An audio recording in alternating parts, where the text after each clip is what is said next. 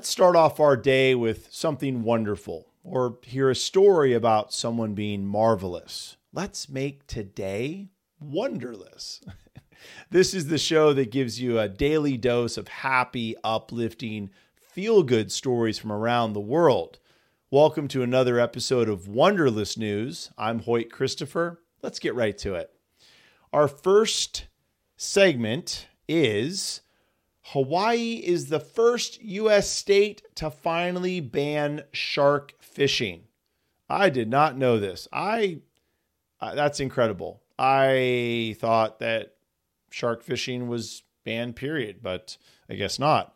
Um, so, according to new legislation, it is now against the law to knowingly capture, entangle, or kill any species of shark in the Hawaiian seas. So we know that sharks play a crucial role, right, in protecting marine ecosystems. So according to Aquatic Resources Administrator of the DLNR Division of Aquatic Resources, DAR, Brian Nielsen, he says, and I quote, we also recognize their importance in native Hawaiian culture practice, cultural practices and beliefs. So not only is it not good for the ecosystem to kill sharks, any shark, but it's also something that in Hawaii they recognize as being something cultural and, and that they need to, you know, that it would be good to have that law in place. So, wow. Uh, one third or more of sharks, rays, and chimeras are threatened with extinction due to overfishing. Each year, this is crazy, each year, humans kill more than 100 million sharks. Around 73% of the estimated 100 million annual shark deaths are caused by the demand for shark fins, right? You've heard of shark fin soup. I've never had it. And maybe it's delicious, but uh, that's crazy. 100 million sharks a year are killed, and 73% of those deaths, so 73 million, are for shark fin soup. And I've heard that they cut the fins off and then they let the shark die in the ocean. So that's like imagine someone chopping your arms off and then walking away and allowing you to just die miserably, right? Because that's they they the the fin is a limb of the shark, and so it's cutting it off and just letting them die. They're not even taking it and eating every part or using every part, from what I what I've read. So um, I love that that this is a new thing in Hawaii. Hopefully, this is something that will be uh, more widely uh, used, and legislation will will protect more sharks. So, um, all right, next segment. New York City nonprofit highlights life saving role that pets play in our lives. Okay, so this is interesting.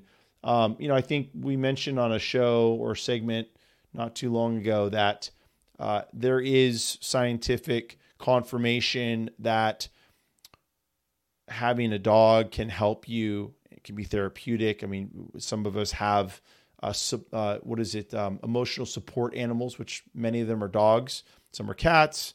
I heard some are turtles. I mean, I guess to whoever to each its own, whatever. But uh, pets are a wonderful support, which is PAWS. That's the organization. So pets are wonderful support. P A W S is a New York nonprofit dedicated to helping older and vulnerable adults take care of their pets, right? So this is good. So an older or vulnerable adult would be maybe someone who is low income or could be homeless or becomes homeless.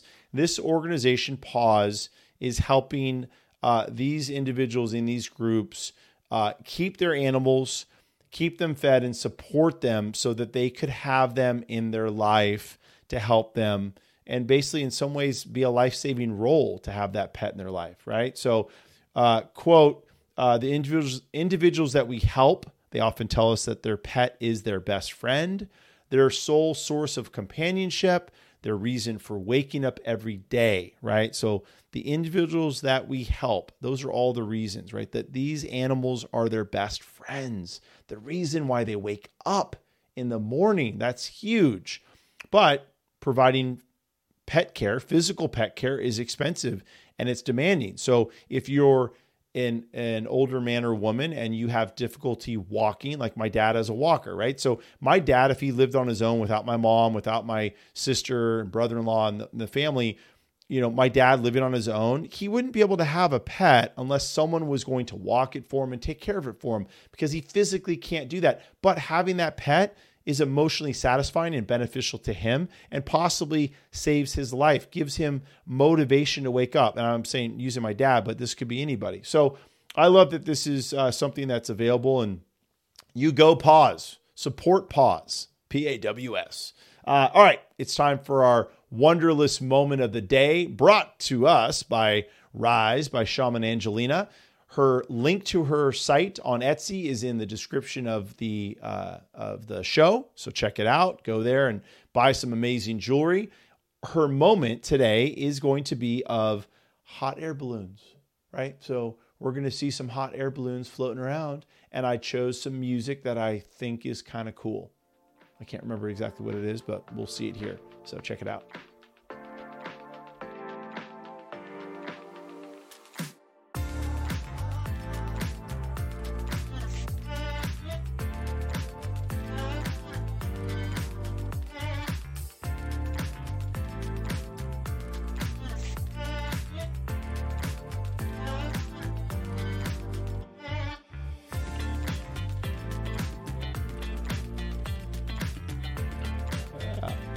Ah, hot air balloons. Man, I remember uh, my grandparents lived in Albuquerque, New Mexico. So if you know Albuquerque, New Mexico, big hot air balloon place. And that was a big thing. Like we would go to visit my grandparents, and sometimes we got to go solo, which was really cool. First flight alone was to my grandparents' house in Albuquerque. And um, we would usually go when there was a big balloon festival, hot air balloon festival, where they have just hundreds uh, throughout the area, and it was just it was incredible to watch them. So hopefully you enjoyed that little uh, moment of the day. Um, let's go on to the next segment. So the ozone layer will soon be entirely healed. Okay, so some of you don't even know really what that means. Me, growing up, uh, it's probably 70s, 80s. They were talking about the ozone layer was being destroyed by pollution, smog, and what have you, especially in Los Angeles. I didn't live in Los Angeles then, but uh, they always showed how Los Angeles was covered in smog, um, and you couldn't see very well, and it was really you know harmful for you. In fact, they'd recommend that you didn't. Uh, you know, go outside and, and work out, run and whatnot during certain periods of the day or certain times when the pollution rate was higher. We still have those warnings here in, in California and in Southern California, but um, really interesting that they decided. So what they said was they look, uh, the UN announced that the ozone layer will be completely recovered within the next 40 years. I, I don't even know how this is possible, but wow. Um, you know, this is the the layer that uh, shields the Earth from the sun, protects us, and protects the Earth from the sun's rays and the cancer-causing rays that it can uh, that it can do. Um, so look, it's uh, in response, 197 countries and the UE agreed to ban such chemicals with the globally endorsed 1987 Montreal Protocol Treaty. So at that time in 1987, they started banning certain chemicals that they saw did deplete the ozone layer or or destroy it. So now that with those chemicals out, looks like the ozone's coming back in 40 years. 40 years from now, the ozone will be back in full effect. Love it. All right. Well, look, with our wonderlous thought of the uh, our wonderlous thought, we're going to springboard on pollution, right? So pollution. I mean, it's everything from what we see in the air, what our cars are emitting, what uh, factories are emitting, uh, what uh, you know, what what we are allowing to be in the environment. So this is pollution in the air. This is pollution in the sea, water, streets, roads.